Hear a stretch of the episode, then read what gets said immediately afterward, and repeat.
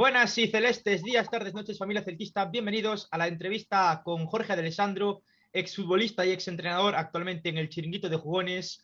Y para esta gran entrevista, agradeciéndole por supuesto a Jorge por su tiempo, tenemos con nosotros a Marci y a Raúl. ¿Qué tal? Eh, bueno, dale tú, Marci. bueno, eh, encantado de que Jorge nos haya podido dedicar un poquito de su tiempo y sobre todo pidiéndoselo así de forma tan precipitada, así que de verdad muy agradecidos, Jorge. Sí, yo la verdad... Bueno, como siempre. Sí, sí, di, di, perdón. No, no, para mí es la satisfacción, sobre todo con gente joven, gente de, sobre todo, de un sitio como, como Vigo, un sitio encantador, con una, una gran historia futbolística, para mí siempre es una, es una satisfacción que me llaméis y que penséis que puedo aportar cosas, ¿no? Eso es muy importante para mí. Claro, yo decía que, bueno, te mandamos así un mensaje ahora rápido, no lo esperamos y estás aquí, entonces súper agradecidos y súper contentos de que estés con nosotros. Bueno. Muy bien, a vuestra disposición, esperando vuestras preguntas. Espero que sean interesantes. Sí, lo serán, lo serán, y que te pases bien, por supuesto. Bueno, Jorge, eh, lo primero para que la gente te conozca un poquito más, hoy en día te conocerán sobre todo por el chiringuito y por tu faceta de comunicador, pero tú en su día fuiste jugador y por lo que veo jugaste en San Lorenzo y en el Salamanca, son los, los clubes de tu vida, por así decirlo. Y yo quería que me explicaras, sobre todo tú que eres alguien entendido en fútbol, si te costó mucho adaptarte por la diferencia del fútbol latinoamericano al europeo y si esa diferencia se acrecentó con el tiempo, porque tengo entendido que antes no había tanta diferencia entre Sudamérica y Europa en tu época y ahora parece ser que un poquito más sí que hay. Bueno, eh, bueno, el problema ya comentaremos la segunda versión. La primera, para mí hubo una gran, siendo portero había una gran diferencia primero por el estado del terreno, en, aquella época, por ir a jugar a Vigo era absolutamente dramático, ¿no?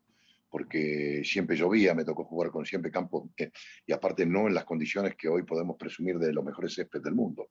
Jugar en Vigo era auténticamente, o en San Sebastián, un barro brutal, donde el, balón inclusive no tenía la textura ni la capacidad de ahora, y era, parece, a los 20 minutos de juego el balón era imposible de dominarlo.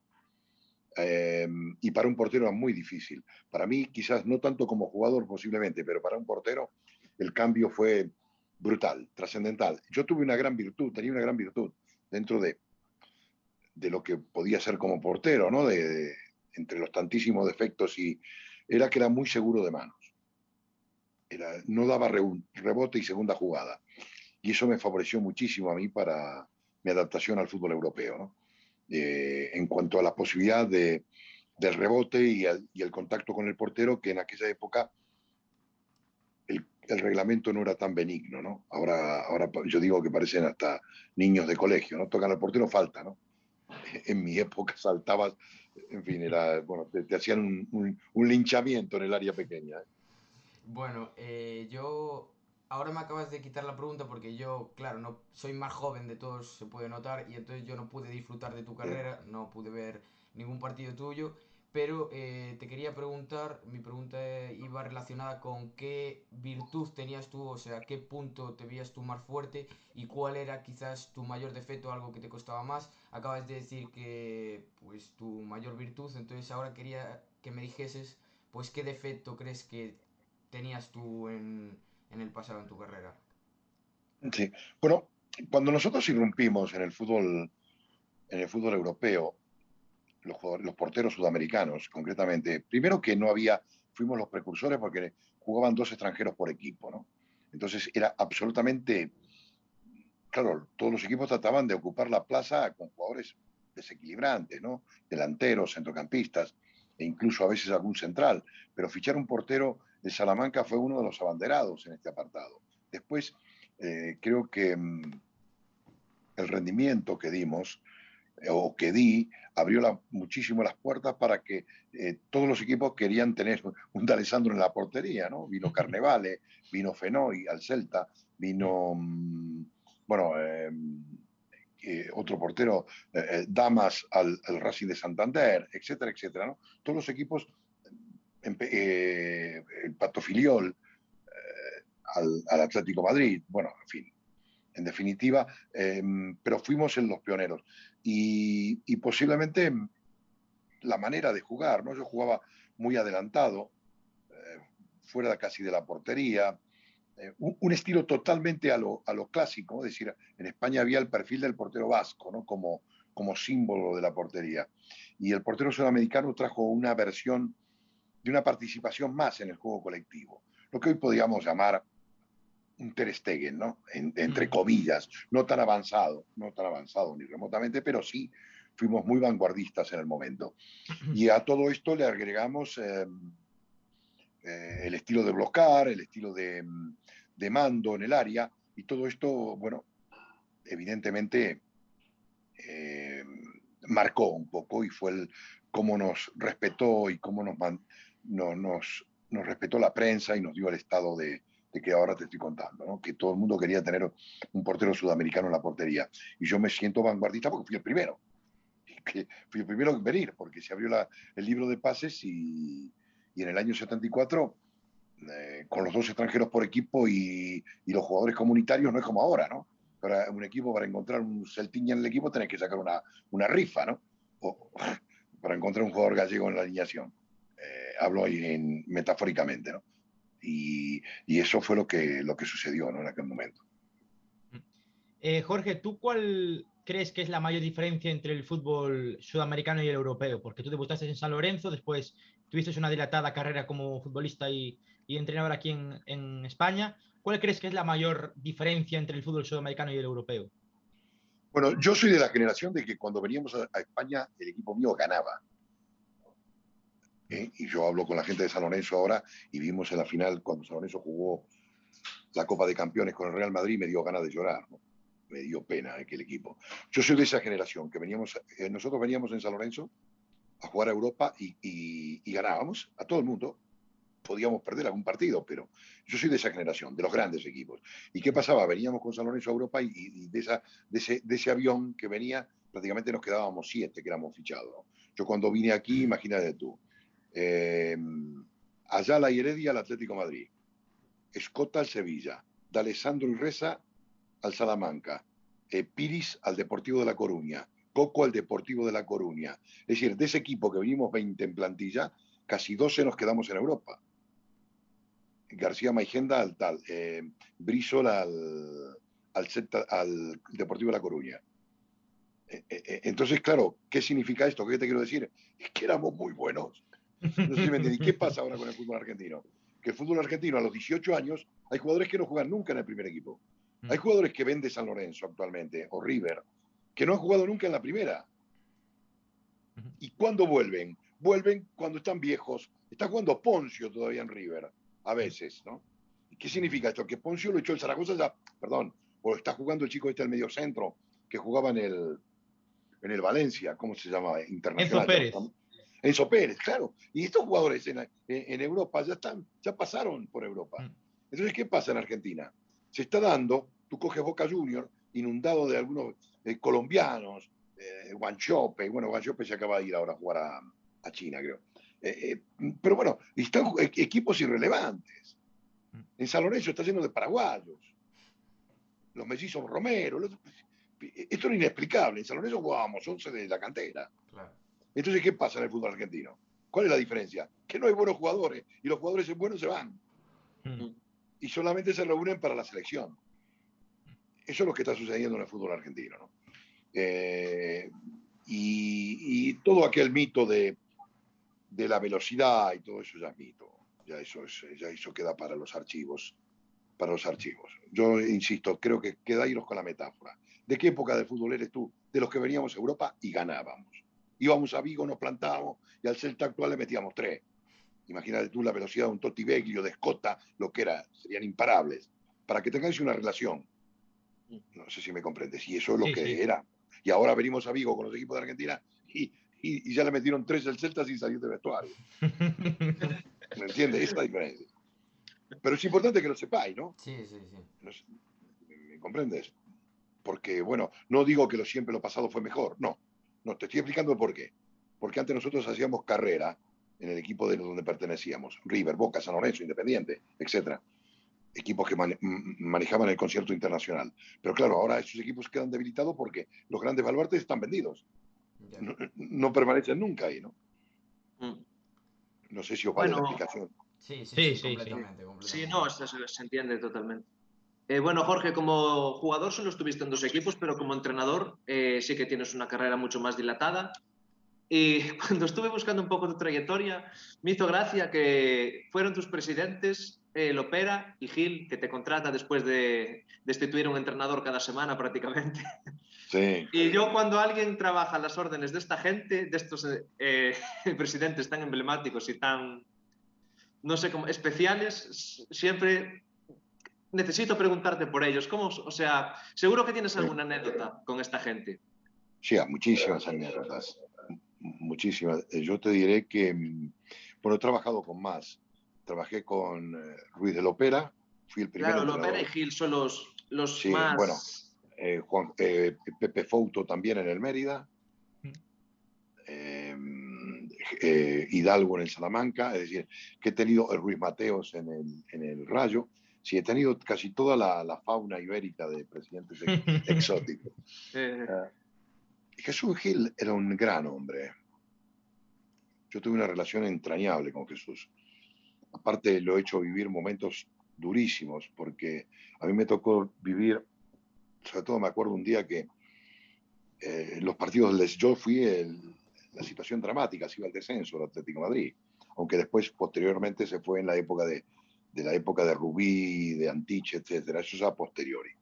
Pero cuando el Atlético nunca había conseguido el descenso, por la vía no de las sociedades anónimas, sino por la vía normal, eh, recuerdo un día de ir en el, en el autobús eh, a Lérida, jugábamos con el, el Lérida, que ganamos 0-1, pues, dicho sea de paso, un gol de, de Roman Kosecki, y, y bueno, venía casi llorando, estaba asustadísimo en el autobús. Todo un hombre que, que- que jamás podía pensar esto, ¿no? Y yo he vivido mm, esta anécdota, la cuento, cuando terminó el partido lloraba. Tuve una promesa incumplida, como todos los grandes. Me prometí un Mercedes-Benz 190, que existía el 190. Eh, siempre tuve BMW, yo, ¿eh? nunca tuve Mercedes 190. Quiere decir que la promesa quedó, quedó en el aire. Pero, eh, y tengo una anécdota genial cuando me presentan, ¿no? A mí me presentan después del Atlético de Madrid, creo que pierde con el, con el Zaragoza, y ya estaba, iba al 18 en la tabla, se iba a segunda. Y quedaban, creo, 11, 12 partidos. Y me presenta.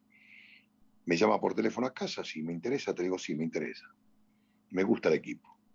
Dice, papá, lo voy a fichar. Perfecto. Y hace la entrevista. Estamos en el salón noble del, del viejo estadio. ¿no? Y todo el equipo, una mesa redonda, todo el equipo, yo al lado él y él, eh, cabecera, y empieza a hablar. Y em- empieza, empieza a decir unas tonterías. empieza a hablar de tal cual. Yo lo miraba y digo, pero este tipo, este tipo, yo venía de San Lorenzo, había sido, había sido campeón de Argentina, eh, internacional, escúchame a mí, que me, me iba a contar? Y entonces, en un momento determinado, que fue lo que, escúchame, te estoy contando una cosa con 20 testigos, Caminero, Simeone, Kiko Nerváez, Abel Resino, Tomás Riñones Gallego, escúchame, te estoy hablando de toda esa gente estaba ahí, ¿no? Y, y te voy a decir que a veces, cómo se gana un vestuario antes de, de que empiece a rodar la pelota. Entonces llevaba 10 minutos hablando, 7, 8, y me paro y le digo, genial, presidente, genial, usted es un fenómeno. Le digo, mire, todo lo que, vamos- lo que dijo lo vamos a hacer. Eh, eh, presidente, se acabó la reunión, nos, vamos, nos bajamos a entrenar. Un fenómeno, muchas gracias. Y nos levantamos y nos fuimos. Y me decía Solozábal, dice, Roberto Solozábal, un intelectual de esto me decía, mister, esto es lo más grande que, lo más, lo más grande que he vivido. Y lo dejé clavado ahí. Y nos fuimos a entrenar. ¿Me escuchas? Y, y, bueno, te, te estoy contando con, te estoy contando esto con todos testigos que comen, Sí. viven y hablan, ¿no? Te estoy contando una cosa que puede. eh, Te estoy hablando con jugadores extraordinarios. Te estoy hablando que ahí estaba Caminero, Kiko Nerváez, que aún está en las ondas, Abel Resino, Tomás Mm. Riñones. Ahora nuevo, nuevamente que lo han, lo han llamado, que. Espera que me están llamando, un señor. Ah, Le voy a decir que. Por favor, Miguel, estoy aquí en una entrevista. ¿Me puedes llamar luego? Vale. Dentro de 15 minutos. Estoy aquí con gente joven de Galicia.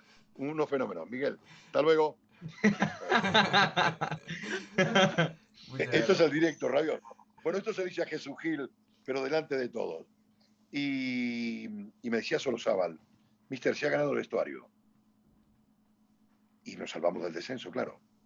Nos salvamos ya, dejar clavado a Jesús Gil, cuidado, ¿eh? ¿Cómo? dejar clavado a Jesús Gil, cuidado. Pero ¿sabes con qué naturalidad? Si no había que decirle nada. No es dejarlo clavado. Le dije que era un fenómeno. Le toqué su ego y se acabó. Esto es una reunión histórica. ¿eh? A ver si tenéis a alguien para corroborarla porque me, me gustaría que le, le deis vivencia. Y después muchísimas más. Eh, cuando venía Jesús Gil, que le gustaba entrar al vestuario, había surgió una generación nueva de técnicos, chicos, que ponían prohibido entrar al vestuario, que ponían en el vestuario no entra nadie, que aquí no entran los directivos. Y yo ponía una cosa, mi eslogan en el vestuario era, decía, y dice, ya no voy a dirigir más, pero siempre estoy pendiente mm, como asesor, como... En mi, en mi vestuario decía, prohibido aquel que no quiera aprender. Yo no tenía que echar a nadie. Prohibido, eh, es decir, el que entraba al vestuario para molestar era el que no quería.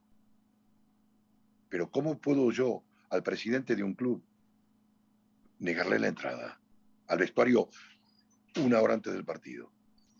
Aparte yo lo utilizaba muy sutilmente para saludar a todos los jugadores, cosa que ahora suele hacer Florentino Pérez en el túnel del, del partido antes de empezar. Dicen que es una genialidad. ¿Me recordáis, no? Ahora, ahora la prensa moderna. Cuando Florentino va en Valdebeba, que saluda a los jugadores, le da palmada, tal cual. Bueno, a mí me gustaba que el presidente entrara. Y aparte yo lo utilizaba en aquel entonces para pedirle prima doble. para ganar dinero. Porque los presidentes, aparte de mandar, están para pagar. Somos profesionales, chicos. Y yo lo utilizaba. Y a mí eso, que entrase al vestuario, pero bueno, pero ¿cómo, voy a quitarle la entrada al presidente, que es el dueño del club? Entonces a mí no me parecía, me parecía una persona entrañable. Y con Manuel Ríos de Lopera, otro tanto, otro tanto un nombre entrañable. Yo fui su primer entrenador. Eh, estaba profundamente equivocado, fue aprendiendo. Y tengo otra anécdota con Manuel Ríos de Lopera. Tremenda. Lopera yo lo eché como presidente. ¿Cómo, cómo, cómo que lo echó del presidente? ¿Cómo que lo eché de presidente? Diráis. Pensar, archivo mental. Salamanca, Betty Balompié. Técnico del, del Betty, Víctor Fernández. Última jornada. Si el Salamanca pierde, desciende. Si el Salamanca empata o gana, se salva. El Betis para ascender solo le vale el triunfo. Empató el Salamanca nos salvamos del descenso y el Betis se hundió. Y eso fue cuando le hicieron la moción de censura a Lopera y lo echaron. Si el Betis hubiera ascendido, evidentemente, Lopera hubiera continuado. Pero mira lo que es la vida. ¿Recordáis aquel partido? El partido llamado de, del Milagro de Salamanca. Es que somos muy jóvenes. Somos muy jóvenes. Yo ni siquiera, es que yo ni siquiera llego a la treintena, Jorge. No, pero fue en el 2004 esto. 2004 o 2009. Sí, yo fue cuando nací, Jorge. Yo nací en el 2004. Bueno. Bueno, no, pero algo me suena, algo me suena también de haberlo La Operación Milagro de Salamanca, a mí cuando me llaman, dentro de todos los. La, la carrera, diríamos, casi oncológica que tuve como entrenador, porque siempre me tocaron equipos para el descenso. ¿eh? Y claro, cuando tú eres oncólogo, ya sabrás que el 80% de los pacientes se mueren, ¿no? En el fútbol pasa igual. Cuando tú coges un equipo eh, que va último, o anteúltimo, o penúltimo, y está luchando ahí, al final salvas a uno, pero cuatro se te caen porque cuando un equipo está tan contaminado por dentro que es muy difícil, ya puedes tener los conocimientos que tengas, el poder de persuasión y motivacional que poseas, pero realmente es muy difícil levantarlo. Y un, y, un señor cuando tiene metástasis, bueno, en fin, hay que rezar más en Dios que a veces que en la sabiduría. Y en el Salamanca pasó eso, había que ganar nueve, nueve creo de 11 o 12 partidos, había que, que ganar siete y empatar tres y una cosa así, ¿no? Entonces por eso lo llamaron en Salamanca la Operación Milagro.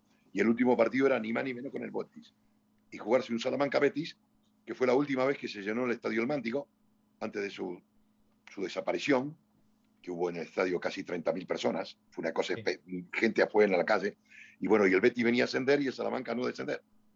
Y dio la coincidencia de que el Opera fuera su último partido como presidente. Por eso digo que a veces lo que es la vida, ¿no? De ser su primer entrenador a ser su, su, verdugo. Su verdugo, efectivamente. Bueno, y mil, noticias, ¿no? mil anécdotas. Bueno, Perdón, que estoy monopolizando la palabra y no, y no me estáis preguntando. No, no pasa nada, esto es muy interesante. Yo eh, queríamos pasar ya al tema Celta. Eh, te quería preguntar yo, que esta también se la hice a Oscar Pereiro, te quería preguntar, sin ningún tipo de compromiso, eh, habla libremente, ¿qué opinas del Celta de Vigo esta temporada? La diferencia que hubo con Oscar García y ahora cómo está con el Chacho, que pasó de estar último y ahora está octavo. Simplemente coherencia. ¿Qué ha hecho el Chacho? Jugar un 4-4-2 lineal ¿eh? y, y, y jugar con cierto riesgo. Una, una línea defensiva que antes tenían un miedo. Oscar metía tres centrales, un miedo. Una, pero bueno, un cuento tenía el equipo. Una, una serie de, de complejos. Y ahora el equipo está jugando con un volante como Tapia, medio recuperador, con, que otorga una cierta serenidad, a veces, a veces excesivamente vulnerable, Tapia, y con el chiquito este que está de director de juego, un jugón en el medio campo, que las tiene a veces en exceso, que chupa mucho balón, pero es suficiente, dos bandas correctas, a mí Brian me encanta, me mm. encanta el chico que juega por derecha, creo que para mí es el mejor del Brian Méndez, me parece que es el mejor del medio campo, hablo en eh, sin comparativa de cada uno tiene una especialidad en el medio campo. Y después complementado con un olito que está, se le está sacando partido a un, jugador que está en las 10 de última ya. Pero bueno, él con sus caracoleos, mete el culo, engancha con la derecha, perfecto. Y después con dos jugadores con, una pareja de puntas que sí me, gusta, me, gusta Aspas, fundamentalmente, pues es un jugador con más criterio de todos. Y el chico este Santimina, que va a todas, es un machaca, se pelea, se faja, dentro de sus limitaciones va a todas. Ese es el Celta. Es el Celta a mí me parece es el mismo Eibar de Mendilibar de las mejores estándar. El Eibar, cuando hace años, hace dos o tres años, donde jugaba Jordá, ¿recordáis ese equipo? Sí, sí, sí. El Eibar, bueno, el Eibar era un, el Eibar, ¿qué hacía? El Eibar jugaba con, con la ventaja de su campo, que es un campo que los profesionales no quieren jugar. Cuidado con esta frase. Tú vas a Eibar y no quieres jugar. Porque no es un campo motivante. Tú vas a Vigo y es un campo estimulante. Cuando va un equipo como el Barcelona, Madrid, tal cual, un jugador del Madrid, cuando entra al campo de Leibar, ¿qué hago yo aquí? ¿No te pasó nunca que entras tú en una, cafetería y dices, y huele, huele a frito? Y digo, ¿qué hace en esta cafetería? A mí me gusta estar en la, calle central de Vigo, donde huele a perfume y de la chavala que es tan guapa. ¿Qué hago yo? bueno, en el fútbol, en el fútbol a los jugadores nos pasa lo mismo. Vas al campo de Leibar y no quieres jugar, vas al campo del Huesca y no quieres jugar, y más si hay viento, bueno, si un viento ahí, en Huesca la pelota se va para unos costados, ¿cómo voy a jugar yo? ¿Cómo va a jugar ahí Modric ahí, o Messi en ese campo? Entiéndeme lo que te digo. Y vas a Vigo, y Vigo es un campo que, que imprime carácter, te gusta jugar. Vigo es un campo, y mucho más ahora con el césped que hay, antes cuando estaba lleno de barro, en la época de Castro, de San Román, de, de Santomé, metían unos palos, unas hostias ahí que Pero ahora no, ahora es un campo tal cual. Bueno, entonces, ¿qué, te quiero decir? Que el Eibar, de Mendilibar, jugaba igual, un 4-4-2 atrevido, y estuvo ahí a punto de que nos encandiló, ¿recordáis? Sí. Y ahora que vino, el, Chacho Godet que le ha aportado al equipo. Le ha hecho perder el miedo. Sí, tal cual. Le ha hecho perder el miedo. Y, y aparte una cosa importante, jugando de semana a semana, el Celta puede jugar así. Sí. Si el Celta jugara cuando juega partido entre semana, en Copa y esto, y que bueno, eh, no está en ninguna Copa el Celta, pero jugando entre semana, con estos jugadores sí se gastaría y tendría unos, mm. unos dientes de sierra terribles.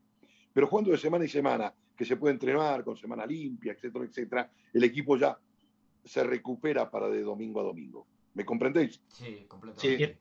Realmente, Jorge, porque lo que dices es verdad, porque el Celta tiene 14, 15 jugadores y después el resto son menos importantes. Quizás son, es un bloque de 14, 15 jugadores y si el Celta jugase Europa League o jugase la Copa del Rey, estaría muy desgastado, como dices tú. No, no, se cae a pedazos el equipo. porque jugar un 4-4-2 lineal con jugadores técnicos, yo a veces no me entendieron. Un día dije, y bueno, no, se dicen porque evidentemente en las redes salen graciosos y todo eso. Yo dije que el Barça iba a jugar contra el, contra el Bayern y que el Bayern tenía un mediocampo de cristal. Y dice, y después le metió ocho. Claro, pero la gente entendió el cristal como fuera un... Es decir, el cristal es de Carrara o, de Bohemia. El cristal es, la, es, es, lo más fino del mundo. Y yo te diría ahora que el Celta tiene un, campo, un medio campo de cristal y dice, usted me está ofendiendo. Claro, pero la ignorancia no tiene límites. Cuando yo dije que el, el, el Bayern tenía un medio campo de cristal, estaba hablando que en el medio campo jugaba Thiago Goresca y por las bandas jugaba Kuman y Narvi. Mm. ¿Qué quiere decir de cristal? Que no hay músculo, hay todo talento. Cristal de Boheme. ¿Viste cuando golpeas una copa ¡ting! y suena y dice tu mamá, cuidado que se parte? Y, vas a un bar y te ponen, le pegas con el dedo y se te fractura el dedo. Vas a un bar a tomar ahora un vino de, de Ribeiro y le pegas a la taza y se te parte el dedo, este, ¿me entiendes? Eh, porque eso es ordinario. ¿Me explico? Entonces el Celta tiene un mediocampo de gente fina que juegan bastante. El más torpe ahí es el, el, peruano y no es tan tronco. ¿Me entiendes? Pero claro, al tener un mediocampo así y jugar permanentemente, no son jugadores resistentes. Entonces no puedes competir. Tienes que tener jugadores para reemplazarlo. ¿Me estás entendiendo? Sí, sí. ¿Eh? Te hablo de la que habéis escuchado. Dice, eh, usted dijo que el, el mediocampo del Valle era de cristal, sí, y anoche también. ¿Lo vieron anoche que era de cristal? Sí. ¿Eh? Con Kimmich. Pero vieron cómo juegan al fútbol. Mm. Y perdió, y perdió anoche. Perdió anoche, pero cómo jugó Sané, cómo jugó Coman. Qué cosa espectacular. ¿Eh? Los movimientos que hacían Sané y Pavar. Espectacular. Y lo que hacían Davis y Kuman. Eso es para hacer un libro de táctica, hombre. Que no ganó, bueno, no ganó, pero ¿qué me importa que no ganó? Pero, pero, pero disfrutemos del fútbol, ¿o no? Sí. Chicos, ¿o no? Efectivamente. Sí. ¿Eh? ¿Qué, me va, qué, me va, ¿Qué me va a eclipsar a mí?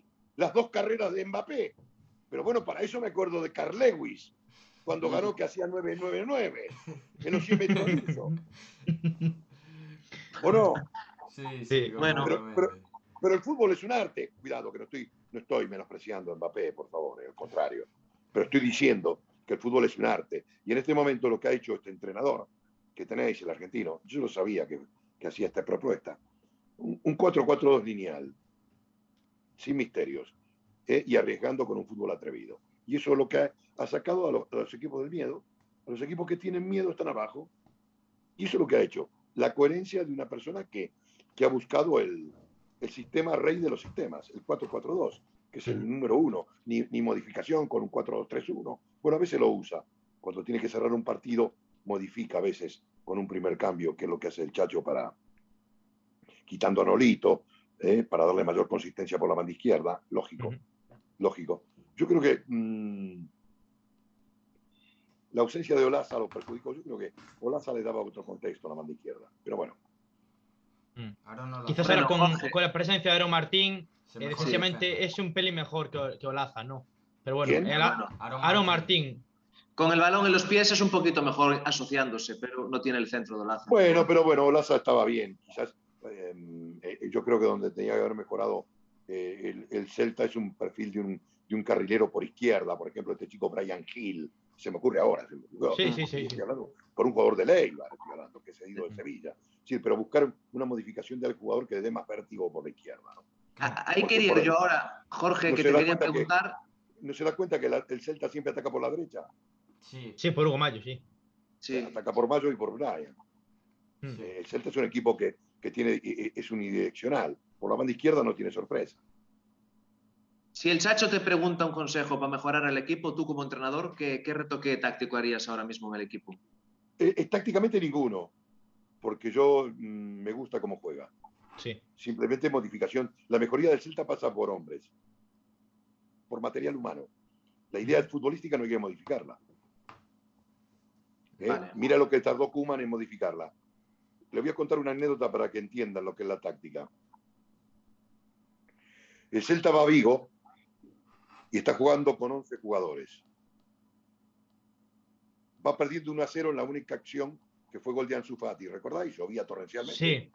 Sí, sí, sí. El Celta en el primer tiempo, el Celta en el primer tiempo, le tuvo que hacer tres. Neto sacó dos pelotas sobre la línea, una pelota que salió cruzando, pero tres a favor. El Celta en el primer tiempo tenía que ganar 3-1. Aparte de que tuvieron que expulsar al inglés en una, pasa, en una, en una jugada lo expulsaron al inglés en una irrupción de un mediocampista de segunda línea. ¿Lo recuerdan? Sí. Sí. Perfecto. Acto seguido, casi expulsan a Piqué. Le estoy hablando de memoria, ¿eh? Es decir, Sí, sí, para sí, mí sí. el fútbol está Sí, aquí, sí. chicos, ¿eh? O- Como daréis cuenta con quién están hablando, ¿eh? El fútbol está aquí, yo no tengo nada. Esto es improvisado, solamente estoy hablando de táctica ahora. Continuamos. Sí. Sí. Entonces, ¿qué sucede? Casi echan a Piqué y a Piqué lo salvan que, que arrancó estaba en fuera de juego. ¿Recordáis? Casi se queda con nueve en el primer tiempo. Sí, sí, sí, sí. Bueno, Kuman tenía el equipo partido. Quería jugar un 4-2-3-1 y estaba jugando con 4-2-4, con cuatro delanteros. En el segundo tiempo, el, el Barça le hace dos goles, tres palos y el Celta no tiró a puerta. Sí. ¿Y sabéis lo que pasó? ¿Sabéis lo que pasó? Ilústranos, por favor. encontró el equilibrio de líneas. Empezó a jugar, a ver si me veis, 4-4-1, jugando sin velocidad y con Messi solo arriba, solo Messi arriba, cerrando el equipo con cuatro medios y cerrando con De Jong y Busquets en el medio. El equipo se hizo un compacto y con un jugador menos casi le hace cinco goles. Sí. Dice, pero bueno, se puede jugar mejor que con 10 y con 11. No. Al fútbol se juega con táctica y orden. En el primer tiempo, con 11 jugadores estaba roto el equipo. Con el famoso 4-2-3-1 innegociable de Kuman. Y ahora Kuman, si no cambia de sistema, si no logra el equilibrio, estaría cesado. Y ahora está, va a ser campeón de liga y de copa. Simplemente por haber encontrado el equilibrio. ¿Os dais cuenta de la importancia de la táctica? A la pregunta que me habéis hecho vosotros. Sí. Pero lo estáis viendo, lo estáis tocando. Sí, sí, Está- sí. el partido lo, tocando, lo tengo yo aquí en la cabeza. Llovía torrencial. El Celta achuchándolo con 11 hombres. Le echan a uno, se cierra, se hace compacto y casi le meten 5. Dame una explicación. La táctica. Casi le echan a dos jugadores. La táctica. La táctica, pero la táctica hay que aplicarla con equilibrio y con sentido común. Entonces, ¿qué ha hecho el, cho- el- el Chacho? Sentido común. ¿Que hay que cambiar? Nada. Los jugadores hay que cambiar para mejorarle, para que el talento se introduzca al sistema táctico. ¿Os vale la respuesta? Sí, com- completamente. También lo has explicado perfectamente, no, pero lo Jorge. importante no es que os valga, es que la entendáis. Exacto. Porque si no entendéis, no entendéis. Claro, yo estoy razonando. Ahora podéis discrepar, ¿eh? No, Sí, pero- sí, sí, claro. Lógico. Pero. Mm. Eh, yo, para, para ir acabando, Jorge, te quería hacer una Bueno. pregunta muy rápida y es. ¿Es que Yago Aspas merece ir a la selección española? Sí, ¿Tú lo llevarías al europeo de este verano? sí, siempre. Aspas en mi equipo. Perfecto. Perfecto. No, es claro, hago, ¿eh? No hace falta decir más porque todos estamos de acuerdo, yo creo. No, Sí. no, está claro, está claro. Yo creo que, que Aspas se merece, aparte se merece Aspas. Es, es, es- Aspas es un, es un líder. eh, Aspas me, me encanta todo, todo me encanta de Aspas. Me encanta todo. La verdad os digo que me parece un, uno de los jugadores símbolos del fútbol español. ¿eh? Eh, Bueno. Marci, eh, creo que, pa- bueno, para ir acabando ya, eh, Marci, eh, Raúl, eh, para ir acabando y con esta entrevista, nos gustaría, Jorge, que nominases a alguien para pasarse por el programa. Alguien que nos pueda ilustrar como tú y que nos enseñe todo lo que nos enseñaste tú, más o menos. Sí, alguien. Bueno, bueno, yo simplemente he contado cosas. Eh, para enseñar teníamos que tocarla eh, de otra manera. Yo estoy con, me ha gustado, estoy muy a gusto. Ya contaré con algunos, ya le comentaré a gente que de mi grupo del chiringuito, a ver si quiere participar alguno. Y fundamentalmente me gusta por lo, por, porque es muy, muy didáctico lo que hacéis, Mm. viendo nuevas cosas, nuevas ideas, gente nueva. Eh, y recordar una cosa, el fútbol no es ni viejo ni nuevo. No existe. La táctica está ahí. Schuster, eh, Kuman ha recuperado el libre convencional, el li- que viene en la primera página del libro.